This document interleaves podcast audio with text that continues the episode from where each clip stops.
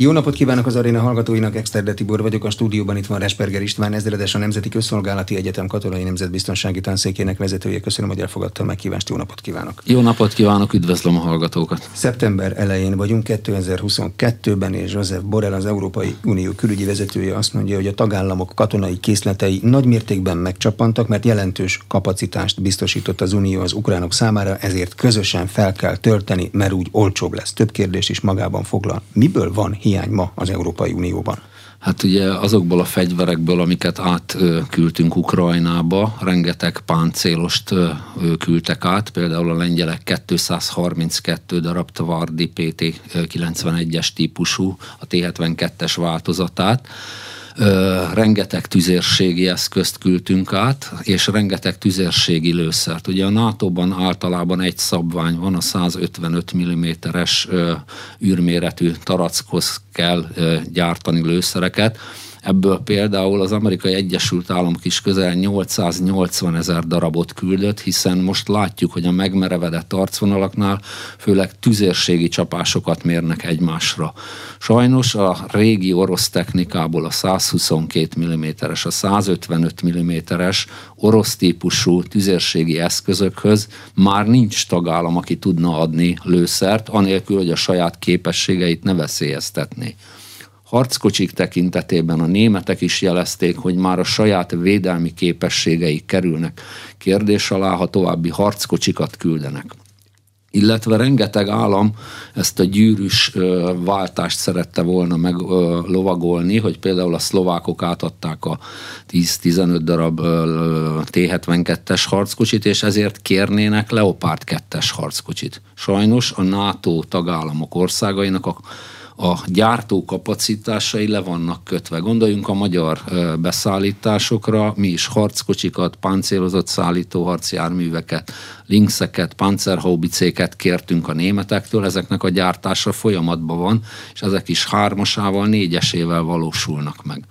Az Ukrajnának átadott fegyverek sorsáról van valami információ? Mennyi van ott még készleten? Mennyi semmisült meg? Mi az, ami bevethető? Mennyi az, ami egyáltalán harcképes állapotban van?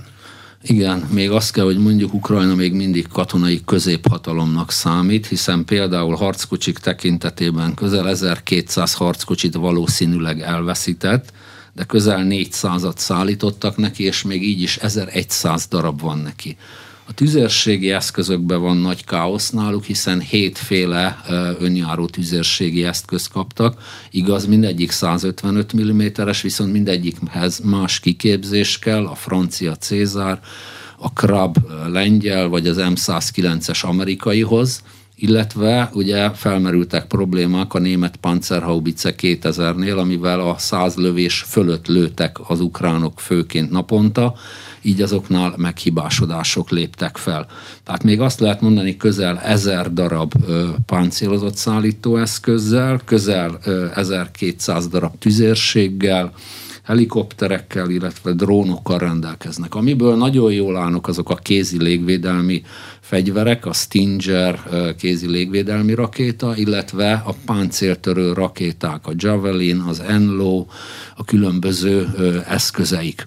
De azt lehet mondani, hogy az összes megígért fegyvernek a, akár az aknavetőkből a közel a 60% a érkezett be a hadszintérre, Sajnos a harckocsikból, páncélozott eszközökből közel a 30 százalék, összességében 15-20 százalék fegyverzetet kapott meg eddig. Tehát a szállítás sem olyan egyszerű bevinni egy harckocsit, különböző tábori repülőtereken kell ezeket lerakni, ezek füves helyek, majd onnan eljuttatni a harctérre. Sajnos van arról is információ, nem véletlenül váltották le az ukrán titkosszolgált egyik vezetőjét, mert a szervezett bűnözés is hozzáfért ezekhez a páncéltörő légvédelmi eszközökhöz, sőt legújabban két darab Cézár francia önjáró lövegről is szó van, amit eladtak az ukránok valahova, reméljük nem az oroszoknak. Elképzelhető, hogy háborús felek egymással üzletelnek? Sajnos ugye mind a szervezett bűnözés, mind azok a szolgálatok, akiknek nem érdeke a háború gyors befejezése, ebben nagy üzletet látnak, a fegyverek ugye kelendőek, akár a közel-keletre, akár a Balkánra, de akár Európába is el lehet juttatni ezeket nagyon jó pénzzel, főleg úgy, hogy ők ingyen kapták. Ezeket az eszközöket semmilyen módon nem lehet nyomon követni? Tehát a nyugat nem tudja, hogy ha ott egy páncéltörő, ö, ö, ö, az nem egy kis darab, az egy masszív nagy darab, azért ezt lehet látni, hogy hol van, nem? Igen, próbálták ezeket becsippelni, hogy a csippel követhető legyen az útvonala. Külön tábornokot küldtek Kijevbe az amerikaiak, hogy a fegyverek megbízható felhasználását ellenőrizze ennek ellenére sokszor kiátszották a rendszert, illetve nagyon sok az arcvonalban orosz kézre került. A kézi páncéltörő fegyverek, ezek a háborúnak ebben a szakaszában használhatók? Azokról azt tanultuk, hogy ahhoz közeli ellenség kell, vagy a fejek fölött közel repülő ellenség kell. Csak akkor. Ez meg mintha nem ilyen háború lenne most. Most igen, egy kicsit távolabbi tüzérségi csapások zajlanak, de most épp a oroszok vannak ugye védelemben Kerszon és környezetében, ők tudják ezeket alkalmazni, ezek általában kettő kilométerig hatásosak, mint a Javelin páncéltörő rakéta, de általában egy kilométeren belül használjuk, hogy a harckocsit be lehessen azonosítani, és ez ugye egy nagyon magas röppályán a harckocsit fölülről semmisíti meg, akár 600 mm páncélzatot átütve. Azt mondja az Unió külügyi főképviselője, hogy közösen kell fegyvert beszerezni, mert az úgy olcsóbb lesz. Hogy lehet az Európai Uniónak közösen fegyvert beszerezni, amikor abban több olyan tagállam van, amelynek saját fegyvergyártása van, nyilván abban érdekelt, hogy mindenki azt szerezze be. Hát a lőszerekben meg lehet egyezni, hogy akkor egységes 155 mm-es lőszergyártást kell felfuttatni. A páncéltörő fegyverekben is ugye a Javelin és a britek által szorgalmazott Enlo páncéltörő rakétát, viszont a többinél már előjön a tagállamok egyéni érdeke, hogy például ha Magyarországnak is kész lesz a gyára, akkor mi is azt szorgalmaznánk, hogy mindenki linkszet vegyen, mert mi linkszet tudunk gyártani.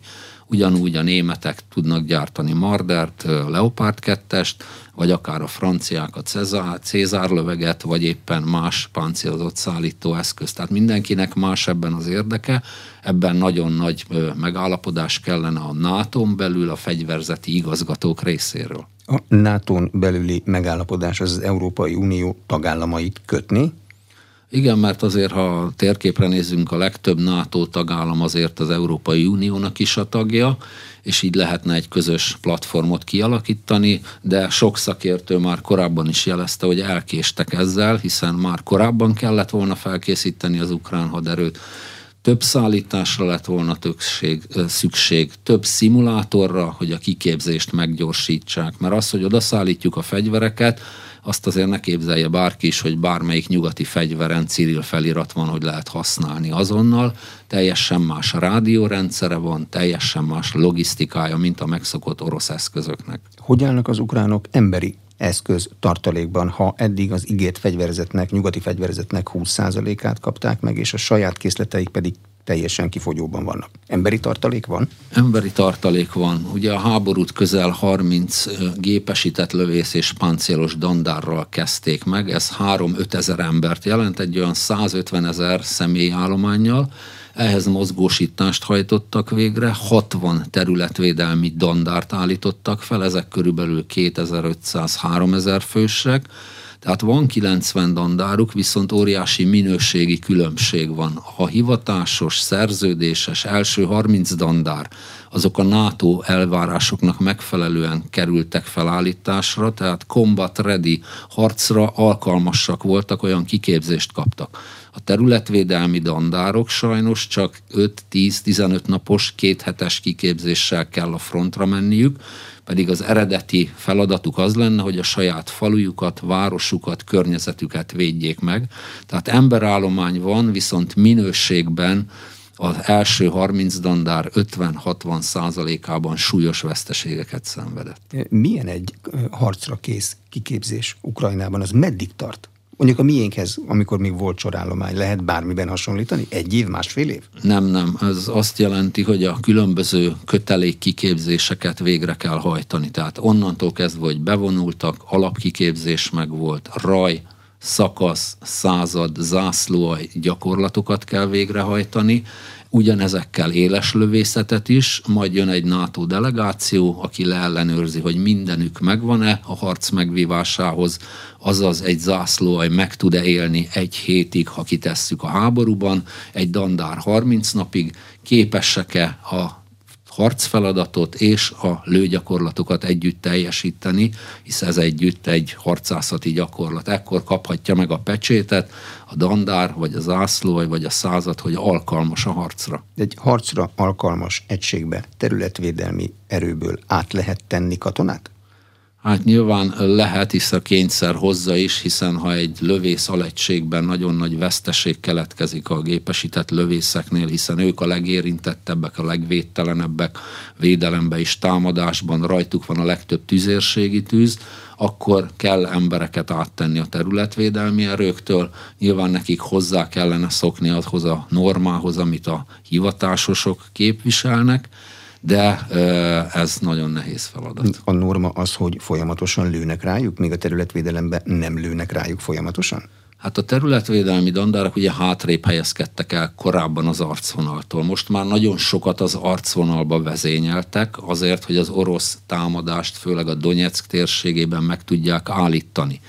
Ezek a erők is nagyon nagy veszteségeket szenvednek, de nem alkalmasak arra, hogy összemérjék magukat mondjuk a T-72-es és a BMP-2-es harcjárművel felszerelt orosz alegységek ellen, mert ő nekik a felszerelésük is egyszerűbb, különböző szállítójárművek, néhány páncélozott eszköz és főleg teherautók. Hogy állnak az oroszok a tartalékokkal, haditechnikában és emberben?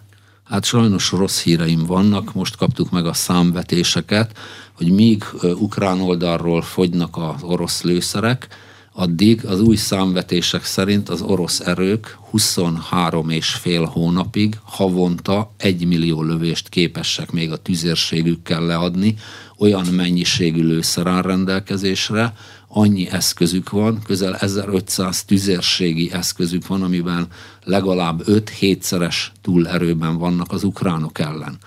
Személyállományban rosszabb a helyzet, hiszen nincs általános mozgósítás, nincs háború, próbálnak mindenhonnan, vagy kényszer sorozással, mint a Donetsk és a Luhanszki szakadár köztárságokban embereket gyűjteni, illetve minden egyes orosz területről zászlóajakat kellene felállítani, ezeknek a felállítása lassabban megy, tehát nem véletlen írt alá Putyin elnök úr egy 90 ezer fős mozgósítást.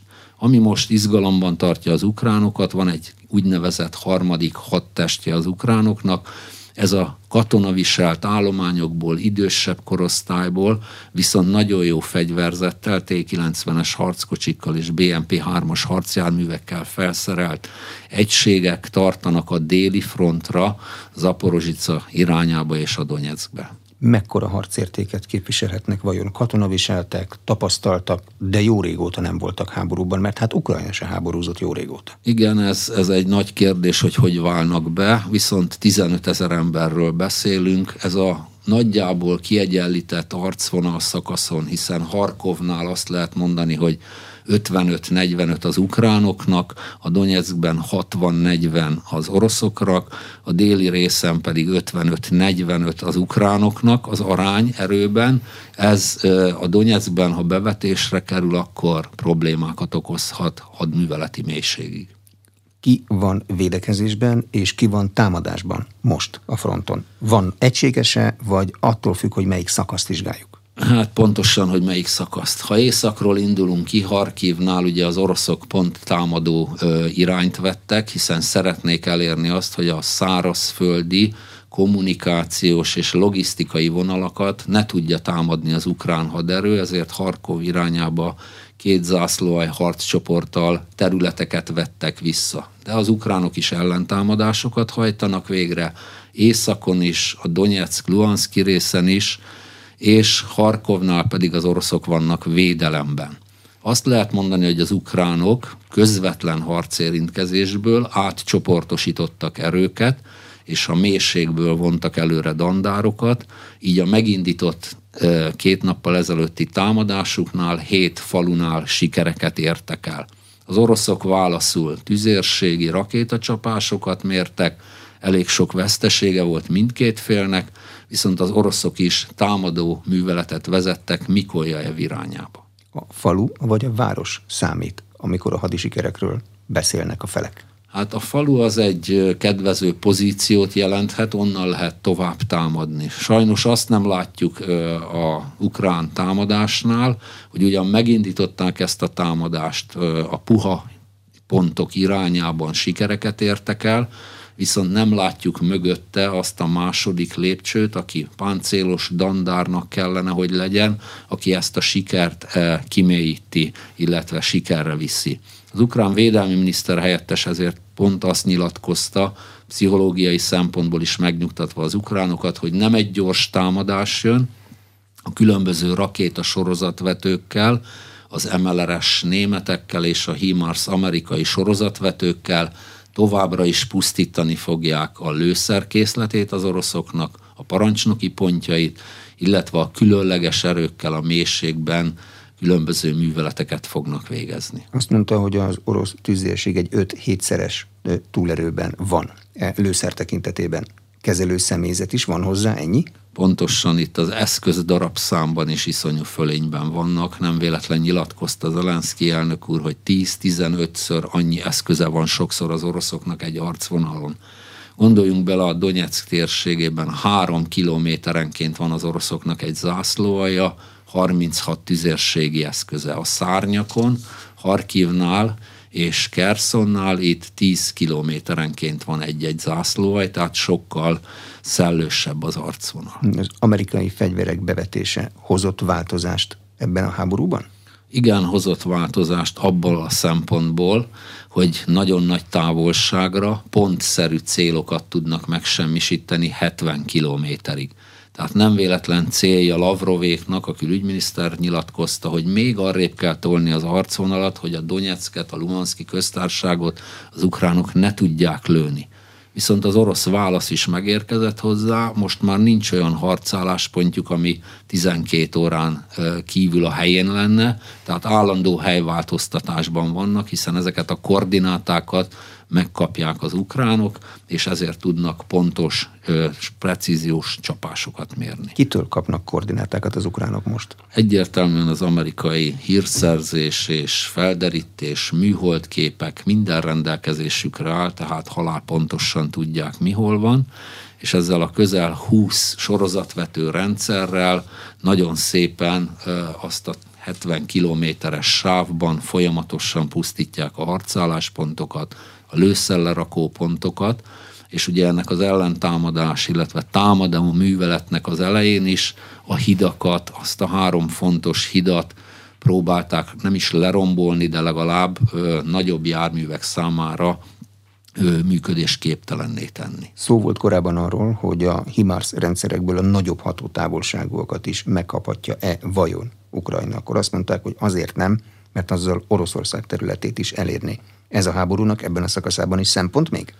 Hát nyilván nem látunk bele az amerikai döntéshozók fejébe, de még ezt a 300 és az 500 kilométeres rakétarendszert nem adták át a hímarszokhoz. Itt a 70-80 kilométerről pusztíthatnak, és ugye volt egy feltétel az amerikaiaknak, hogy egyeztetni kell orosz célpontokat, ha Oroszország területén szeretnének csapásokat mérni, hogy ö, ezt mindenképp egyeztetni kellene. Ezt ilyenkor kivel kell egyeztetni? Az amerikai haderő parancsnokságával, a NATO-val, vagy bárki mással is? Itt mivel az amerikaiak adták, és az ő kikötésük volt, ezért ővelük kell. Az ő hírszerzésük tudja, hogy mi van ott pontosan, koordináta szerint, ezért ővelük kell egyeztetni, hogy támadható a célpont, vagy túlságosan nagy diplomáciai, katona diplomáciai probléma lenne belőle. Mi a gyakorlat egy ilyen döntés a kérelemtől számítva? Mennyi idő alatt születik meg?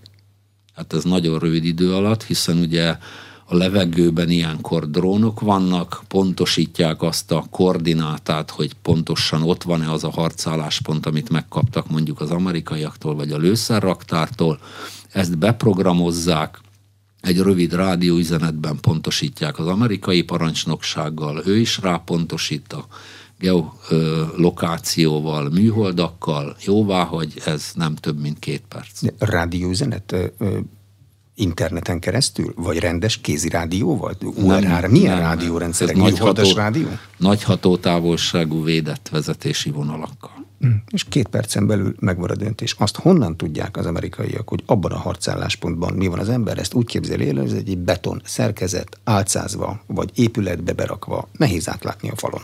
Igen, csak ugye ezeket a harcálláspontokat az oroszok is és az ukránok is folyamatosan áttelepítik. Tehát hosszabb megfigyelés alapján lehet a célra csapást mérni, amikor tudom, hogy mondjuk egy nagyobb épületbe települ egy zászló, egy parancsnokság, akkor az ott telepített eszközökről, amiről van műhold felvétel, látjuk, hogy milyen híradó eszközei vannak, milyen ö, sűrűn járnak be oda a parancsnokok, ö, hány személyzet van ott, tehát egy parancsnokság így könnyen belőhető, abból a szempontból, hogy ott van, körülbelül milyen szintű parancsnokság lehet, tehát ez hosszabb elemzést igényel, tehát azok a személyek, akik a műhold képeket elemzik, nagyon pontosan tudják, hogy bizonyos eszközök csak zászlóaj, vagy dandár, vagy hadosztályparancsnokságnál lehet. Ez a képesség az oroszoknak is megvan? Ők is látják, hogy az ukrán oldalon milyen harcálláspont, milyen erőt képvisel, kik vannak ott? Nyilván ők főleg a harcászati szintet látják, hiszen az ő drónjaik közel 30 kilométeres mélységbe látnak be, ők is mindig pontosítják, hosszú ideig ők is megfigyelik a különböző mozgásokat, hiszen nehéz úgy elképzelni egy parancsnokságot, hogy egy összekötő tiszt vagy egy jeep ne járna be oda, vagy ellátást ne kapnának, tehát amikor ők is beazonosítják, a tüzérséggel ők is próbálják semlegesíteni. Arról van-e valamilyen lista, hogy ebben a percben melyik harcoló fejet, felett milyen országok milyen eszközökkel segítik? Oroszok például kitől kap, kapnak-e valakitől valamit?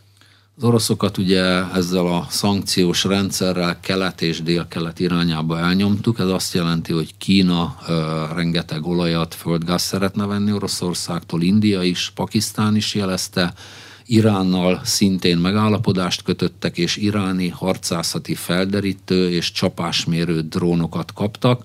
Még a kiképzés folyamatban van, még nincs róla megerősített információ, hogy ilyen eszközt lelőtek volna, de ez ott van, tehát ennyi képessége van az orosz támogatórendszernek.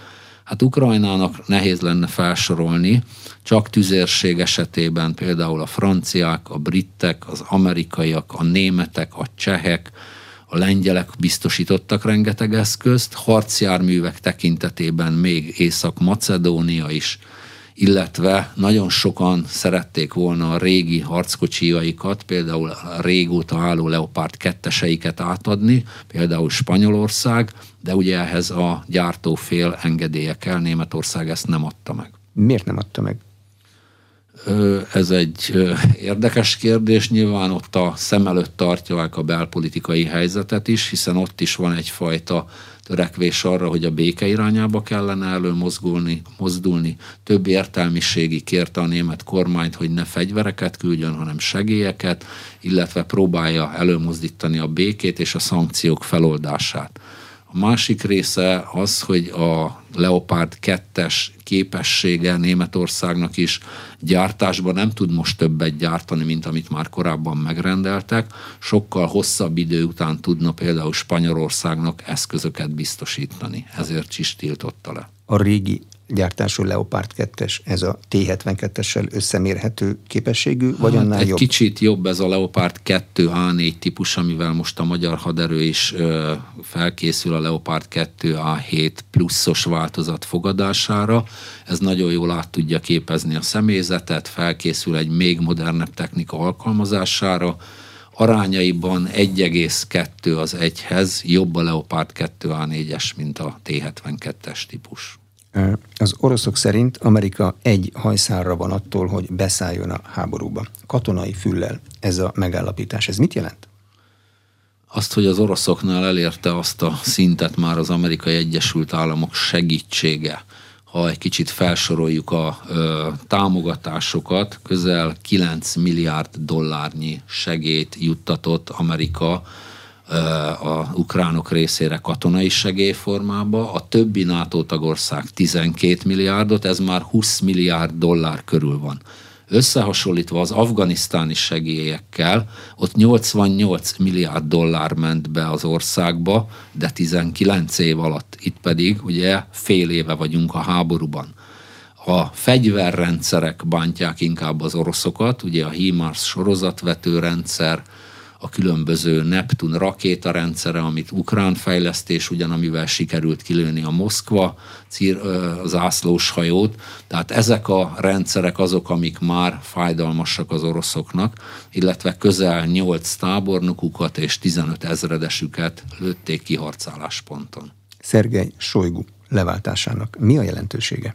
Egyáltalán leváltották? Hát nem leváltották, úgy szoktuk mondani, hogy más fontos beosztást lát el. Ugye ez azt jelenti, hogy nem kell bevonódni a hadszintérbe. Ez egyébként a nyugati társadalmakban is elfogadott, hogy amikor háborúban álltak például Irakban a britek, akkor ők is kikapcsolták azokat a központokat, mint a Honvédelmi Minisztérium, hanem a, a, a brit miniszterelnöknek közvetlenül jelenthetett a hadszintér parancsnok. Gondoljuk el egy jelentés, amikor elindul a frontról, megy a hadosztálytól, megy a hadseregig, megy a honvédelmi minisztériumig, megy a vezérkarig, majd úgy ér Putyinhoz. Itt kivettek két szintet, hogy sokkal világosabban lehessen látni. A másik pedig azért kellett eltávolítani belső körök alapján Sojgut, mert ő nem katona. Ő neki nem jelent semmit az, hogy mit jelent az, hogy zászló, vagy milyen veszteséget szenvedett. Ő korábban teljesen más területen dolgozott, tehát sokkal inkább szakemberre van szükség, aki jobban átlátja ezeket a feladatokat. Itt az a hadszintér parancsnoka. Szergei Sojgu Oroszországban a rendkívüli helyzetek minisztere épp évtizede, vagy talán húsz éve Borzasztó. Minden rendkívüli helyzettel ő foglalkozik. Ez nem egy rendkívüli helyzet? Ez egy rendkívüli helyzet, de mely teljesen más a civil szférából, mondjuk amikor elveszett vonatokat kellett keresni az Oroszország területén, vagy éppen egy gazdasági válságot, vagy egy bányaszerencsétlenséget menedzselni, más a katonai gondolkodás, mások a szakkifejezések, ezt a hadszintér parancsnok érti, meg az ott harcoló katonák. Lehet azt most tudni, hogy ki Oroszország első katonája, aki közvetlenül Vladimir Putyinnak jelent? Én úgy gondolom, hogy Gerasimov vezérezredes a vezérkarfőnöke, ő ugye egy nagyon gyönyörű katonai pályafutáson ment túl, katonai főiskolát végzett, páncélos szakon, Malinovszki katonai akadémiát, vezérkari tanfolyamot, több hadszintéren is jelen volt, illetve több katonai körzetben volt parancsnok, tehát teljesen tudja, hogy mi zajlik, és ő az úgynevezett hibrid hadviselésnek az elméleti megalapozója. Milyen a híre a katonák körében? Milyen katona Gerasimov vezérezredes? Gerasimov a kemény páncélos, úgy hívják. Ő a kemény páncélos. Civil lakosság iránt mennyire megértő a kemény páncélos? kemény páncélos nyilván megértő az orosz lakossággal szemben, de érdekes, hogy a hat hónapos szankciók, nagyvállalati kivonulások után a Putyin elnök úr támogatottsága még mindig magas. Nyilván egy autokrata rezsimben a felmérés nem annyira hiteles, de mindenki úgy érzi, hogy a NATO fenyegeti Oroszországot és Putyint, és a háborút kell támogatni. Látszik-e, hogy ebben a helyzetben szeptember elején mi az orosz stratégia? Mit kívánnak elérni? Mennyi idő alatt? Hát több ö, céljuk van. Az egyik, ami közelebbi határidős, ez szeptember végére, ö, október elejére a Donetsk medencének, a Donetsk szakadár köztársaság maradék 30%-ának a elfoglalása, illetve mindenképpen megfelelő alapokat teremteni egy későbbi Odessa elleni műveletekhez. Ezek távolabbi célok, de benne lehet a tűzszünet, a tárgyalás felújítása is, illetve hát az Európára való nyomásgyakorlás mindenképp benne van ebben a hibrid hadviselésben, főleg gazdaságilag. Az idő melyik félnek dolgozik ön szerint most? Sajnos az oroszoknak dolgozik, mert sokkal több emberük van, sokkal több eszközük, nem lehet ennyi eszközt ekkora arcvonalon folyamatosan utánszállítani, illetve amit mondtunk, kimerültek az európai készletek is, nincs már mit átadni az ukrán félnek, és a ők, nekik a veszteségeik lehet, hogy kevesebb, de ez sokkal jobban fáj, mint ha az oroszoknak kilőnek pár harckocsiját. Azt mondta, hogy Gerasimov vezérezredes a hibrid hadviselés elméletének és gyakorlatának is képviselője a kemény páncélos. Az orosz elképzelésben mit jelent a hibrid hadviselés? A hibrid hadviselés azt jelenti, hogy a különböző eszközöket, diplomáciai, gazdasági, kíber, katonai folyamatosan a helyzetnek megfelelően kell alkalmazni, viszont feltalálta azt az arányt, látszott a Krim elfoglalásakor, hogy egy részt katonai akciót, négy részt civil módszerrel, diplomáciával, gazdasággal, nyomásgyakorlással kell elfedni, és nem szabad arra következtetni, hogy itt háború zajlik. Tehát van, ami a háttérben zajlik, ezek beérnek, és akkor kell a katonai erőt alkalmazni, és fokozatosan bevetni, hiszen a nemzetközi szervezetek látjuk, hogy nagyon későn tudnak reagálni, így a Krim 2014-ben nagyon gyorsan elveszett, ez volt talán a legjobb próbája a hibrid hadviselésnek. A mostani háborúban eddig sikeres ez a hibrid hadviselés? Nem ilyen időtartamra tervezték, hanem sokkal gyorsabb lefolyásúra. Azt mondhatjuk, hogy itt a hibrid hadviselés megállt, ezért módosítottak stratégiát az oroszok, kettő lépést visszaléptek, és a régi, hagyományos második világháborús és varsói szerződés módszerekhez, a tüzérséghez, a rakétacsapatokhoz, a légierőhöz léptek vissza, a gazdasági, tehát a hibrid hadviselésnek a puhábbik soft részét viszont Európa ellen alkalmazzák, a gázzal, az energiahordozókkal, és ezeknek az árának a folyamatos emelésével. Mennyi erőt köt le eh, most egy terület megtartása? Az egyik és a másik félnek. Hát ugye a, most a, mindenkit az érdekel, hogy mennyi ember van vajon a Kerszoni régióban. A nyugati részén a folyónak közel 20 ezer embere van még az orosz hadviselőfélnek, közel 200 harckocsia, 150-200 tüzérségi eszköze, 3-400 darab páncélozott szállító harcjárműve, és felkészült a védelemre. Kerszontól 20 kilométerre, 10 kilométerre, 5 kilométerre védőgyűrűket ö, húztak.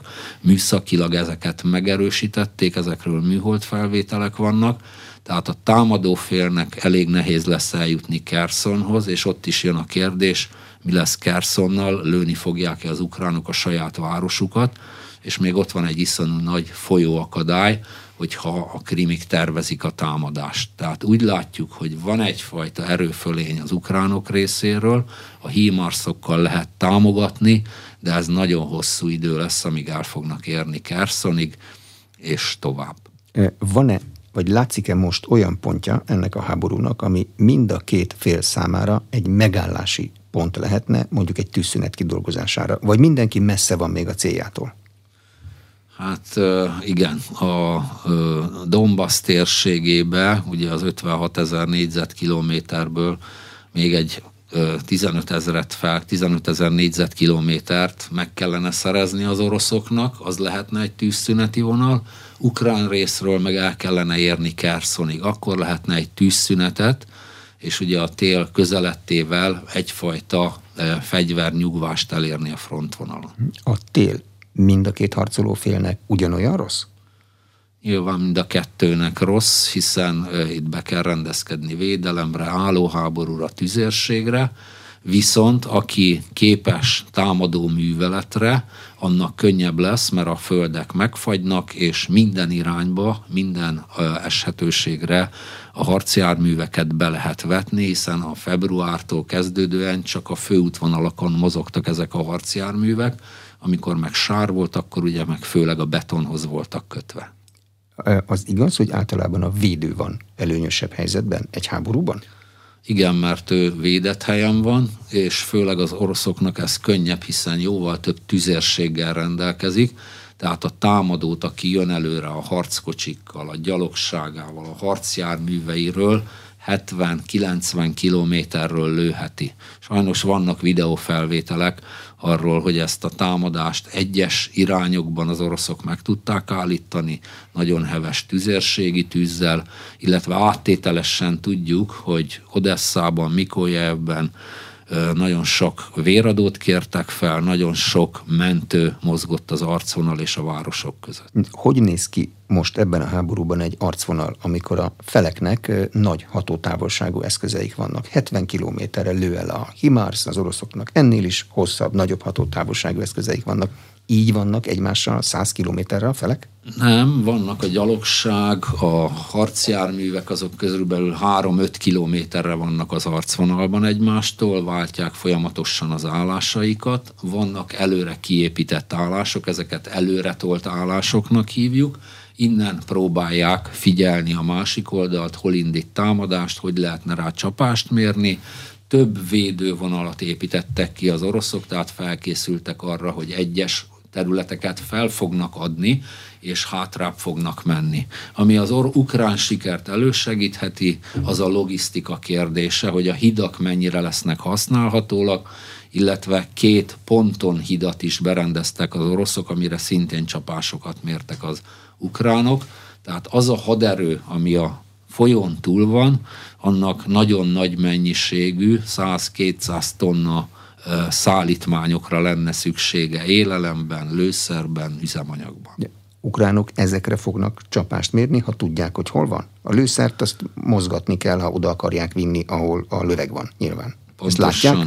pontosan, ha ezeket felderítik, megkapják a koordinátákat, az előrevonásokat ezeknek a nagyobb logisztikai oszlopoknak, hiszen ezt nem lehet egyesével vinni, hogy most egy eszközhöz viszek lőszert, a többihez nem. Általában ugye egy tüzérüteg az 18 harcjárműből áll, itt egy időbe kell kivinni, hogy harcképes maradjon ez a tüzérség. A tenger az most kié? Ott megnyílt egy folyosó, amin ukrán gabonát szállítanak a világpiacra. Ki uralja a tengert?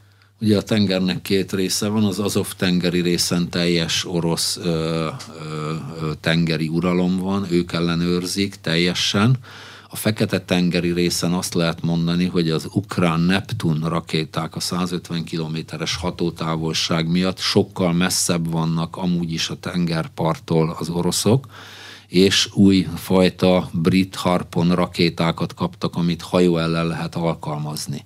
Ugye az ensz kötött megállapodás értelmében, amit Törökország közvetített, a felek megállapodtak, hogy innen kiszállítható az gabona a világ élelmezési problémáinak a megoldására. Itt általában a partról az ukrán hajók kísérik ki ezeket a hajókat, hiszen a saját partmenti aknáikat ők ismerik, majd a későbbiekben a török partokhoz mennek, illetve átvizsgálás után a Boszporuszon és a Dardanellákon keresztül jutnak el, úgyhogy az orosz hadihajók természetesen a közelben vannak, de ez egy megállapodás mind a két fél részéről, hogy a jó indulatát mutassa. Eddig működik a megállapodás? Nem tudnak incidensről, semmilyen összeütközéstől, akár fenyegető manőverekről? Nem, nem. Egyelőre mind a két fél ezt komolyan veszi, hogy a világ élelmiszerellátását biztosítani lehessen. Ez kinek jó? Az ukránoknak jó inkább, vagy az oroszoknak jó? Hogy az, ukrán, az ukránának bevételt jelent. A világnak jó, mert nem lesz olyan drága egy idő után a gabona. Az oroszoknak miért jó? Oroszok azért kötötték ezt a megállapodást, az ENSZ is beleegyezett, hogy az orosz termékeket, például a műtrágyát és az egyéb mezőgazdasági termékeiket ők is kiuttassák, tehát ők sem csak ingyen vállalták ezt a történést. Ukrajna fölött ki most a levegő ura? Hát ez is egy jó kérdés, hiszen uh, ahány beszámolót olvasunk, mindegyik mást mond. Az orosz hadi jelentések azt mondják, hogy a Donetsk térségében főként ők a levegő urai, azaz a háromfokozatú kedvező légi helyzet, légi fölény és a légi uralomból itt légi uralommal rendelkeznek.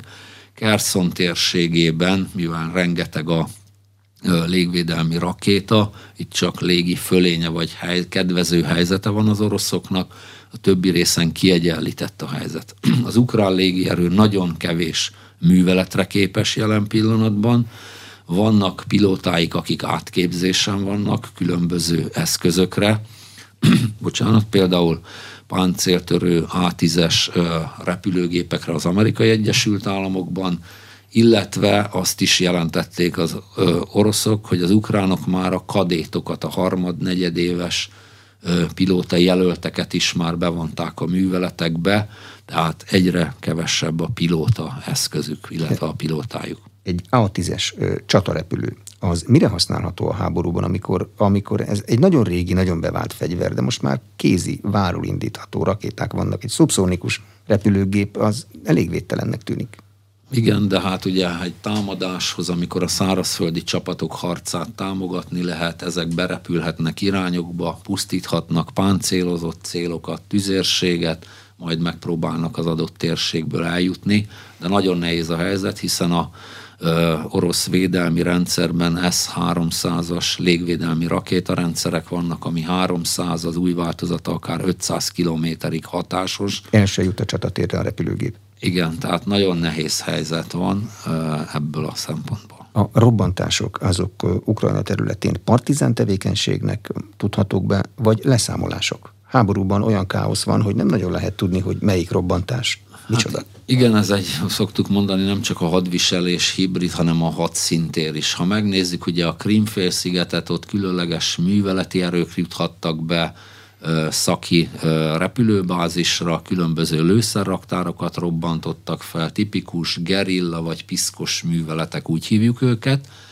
Aztán ugye Duginnak a lánya, Darina Duginnak a likvidálása is, az egy tipikus titkosszolgálati akció, bejuttatni valakit, robbanóeszközzel ellátni, és ugye Putyinnak a geopolitikai tanácsadója, aki a Novo Russia elméletet kidolgozta, bár már eléggé háttérbe szorult, ő neki a őt, illetve a lányát ő robbantották most fel. De ez az orosz elnök motivációját bármiben befolyásolni fogja? Én úgy gondolom, hogy továbbra is van az orosz részről egy elfogadható veszteség. Nyilván ez megrázta a orosz közvéleményt, az orosz titkosszolgálatokat is, hogy sokkal inkább oda kell figyelni az ilyen típusú akciókra. Ezek főleg Melitopul, Kerson régióban voltak jellemzők, hogy azokat, akik átálltak az oroszokhoz, az a szakadárok voltak, azoknak a vezetők ellen követtek el ilyen akciókat, vagy célzott likvidálásokat, mint például Donetskben, amikor bemérték az egyik szakadár vezetőt. Belarusban is volt egy hadgyakorlat. Ennek volt valamilyen hatása a frontra? Lekötött ukrán erőt? Az odafigyelés? Nyilván a, a fehér orosz haderő az ott áll az ukrán határon, nagy harcképességgel nem rendelkezik, 15 zászlóaj harccsoportja van, ez ezer fővel számolva sem egy nagy erő, viszont pár dandárt leköt az ukránok részéről. Putyinnak nem célja, hogy a fehér oroszok beszálljanak ebbe, hiszen a hadsereg rendkívül alacsony morállal, alacsony kiképzettséggel rendelkezik, és nagy a társadalmi elégedetlenség is, ők nem szeretnék semmiképp Ukrajnát megtámadni, Putyin pedig nem szeretné elveszteni Fehér Oroszországot, mint szövetségest, ezért lekötő erőként, illetve bázisként használják az Iskander rakétáknak a kilövésére az ukrán városokat, harcálláspontokat lövik ezekkel. Nem kell Fehér Oroszországnak ukrán ellencsapástól tartania? Hát egy háborúban természetes, hogy amelyik ország területéről engem támadást ér, oda visszacsapok. Én nem gondolom, hogy a ukrán katonai és politikai vezetés szeretne egy regionális háborút, mert akkor sokkal keményebb eszközökhöz fordulnának az oroszok. Egy német eltűri? tábornok nem tűrné el, hiszen a szövetségese is meg kell tudnia védeni. Egy német tábornok most nyilatkozott, hogy sokkal inkább oda kell figyelni még Oroszországra, mert nem a teljes haderő küzd Ukrajnában. A Kaliningrádi körzet lehet ilyen veszélyes eh, helyzet, ha tovább fokozzák a feszültséget, és a nyugati katonai körzetben még nagyon sok technikai eszköz, repülő, harcjármű van az oroszok részéről. Ha ez mind háborúba lép, akkor az mit jelent? Akkor egy regionális háború? Hát ha Belorussziát beviszik ebbe a történetbe, akkor kialakul egy regionális háború, de Ukrajnának nem hiszem, hogy két frontos háborút kellene nyitnia. Őnek épp elég az, hogy ebben a helyzetben a frontvonalon valahogy megállítsa az orosz erőket, és kisebb ellenlökésekkel visszavegyen területeket. Az orosz hibrid háborús gondolkodásban, katonai gondolkodásban milyen szerepet kap az energiafegyver bevetése, vagyis Európa kiéheztetése? Ez sajnos nagyon régóta működik. Azt szoktuk mondani, hogy minden januárban, amikor a orosz-szláv népességű országokban eléggé a vodkát részesítik előnyben, mindig előjön az ukrán-orosz probléma a gázkérdésben. Egyrészt ugye Ukrajna hosszú ideig tranzitdíjat kapott azért, hogy az orosz gázt átengedi, vezeti, de nagyon sok tározó, sőt Európa legnagyobb gáztározója Ukrajna nyugati felén van. Itt mindig megvádolták egymást, hogy ki mennyit lopott el a gáztározóból. Ukrajna nem akar fizetni, ezért mindig eltekerték a gázcsapokat az oroszok. Most tudatosan a Gazprom is akár a színlelt műszaki problémákkal az északi áramlatvezetékben, nagyon jól tudja, hogy közeleg a tél, és nagyon jól tudja, hogy nincs mindenhol annyi gáz, amennyi szükséges, ha nem is arra, hogy a lakosságot ellássa, de gazdasági vállalatok mehetnek tönkre a kémiai iparban, a kerámiai iparban és egyéb helyeken, Németországban is. Ha ezzel sikerül ugye elérni egy társadalmi elégedetlenséget, Szeretnék ugye azt elérni ezzel az oroszok, hogy a saját lakossága forduljon mondjuk francia vezetés, vagy a német vezetés ellen, és elmozduljanak egy békekötés, vagy egy tűzszünet irányába. Van arra valamilyen mérőszám, hogy mondjuk a francia meg a német lakosság milyen mértékű elégedetlensége volna az oroszoknak jó? Tehát amikor tüntetések vannak az utcán, amikor beverik a kirakatokat, az már egy orosz győzelem? Pontosan. Ugye azért a ö, hamu alatt látjuk azt, hogy Britanniában, Nagy-Britanniában is az emberek többsége arra készül, hogy nem fogja befizetni ezeket a horribilis gáz és áramokat, áramszámlákat. Hollandiában hetek ott tüntetnek. Németország területén, és ha Macron nyilatkozatát megnézzük két héttel ezeletről, ő már elébe ment ennek, hiszen ismeri a franciák habitusát, hogy kisebb problémánál is, egy Európai Uniós mezőgazdasági problémánál is kint vannak az emberek az utcán, akik nyugaton hozzászoktak egy jól elfogadott jóléthez, azok nem szeretnének választani a között, hogy esznek vagy sötétben lesznek. Minél hidegebb lesz, annál közelebb van az ukrán békekötési kérés az oroszok felé, mert a szövetségesek rá fogják venni őket. Ilyen egyszerű? Én két részből látom ezt a nyomást az ukránokon. Lehet, hogy Amerika szeretné ezt még folytatni, mert jó lenne a belpolitikai problémák elfedésére, de a nyugat-európai országok egyrészt nem tudnak már több fegyvert adni, tehát saját képességeiket veszélyeztetnék. Ez lesz az egyik fajta nyomás, hogy adunk mi is, ami van, de azért sokat nem, és nagy fegyvert már semmiképpen. A másik pedig a társadalom részéről a politika irányába menő nyomás, hogy a lakosság nem így szeretne élni, és ez egy változtatást kell, hogy elérjen, hogy mindenki a megegyezésre törekedjen, ami nagyon nehéz lesz. Köszönöm a tájékoztatást. Az elmúlt egy órában Resperger István ezredes a Nemzeti Közszolgálati Egyetem Katonai Nemzetbiztonsági Tanszékének vezetője volt az aréna vendége. A műsor elkészítésében Király István Dániel felelős szerkesztő és Módos Márton főszerkesztő vett részt. A beszélgetést az infostart.hu oldalon is figyelemmel kísérhetik. Köszönöm a figyelmet, Exterde Tibor vagyok.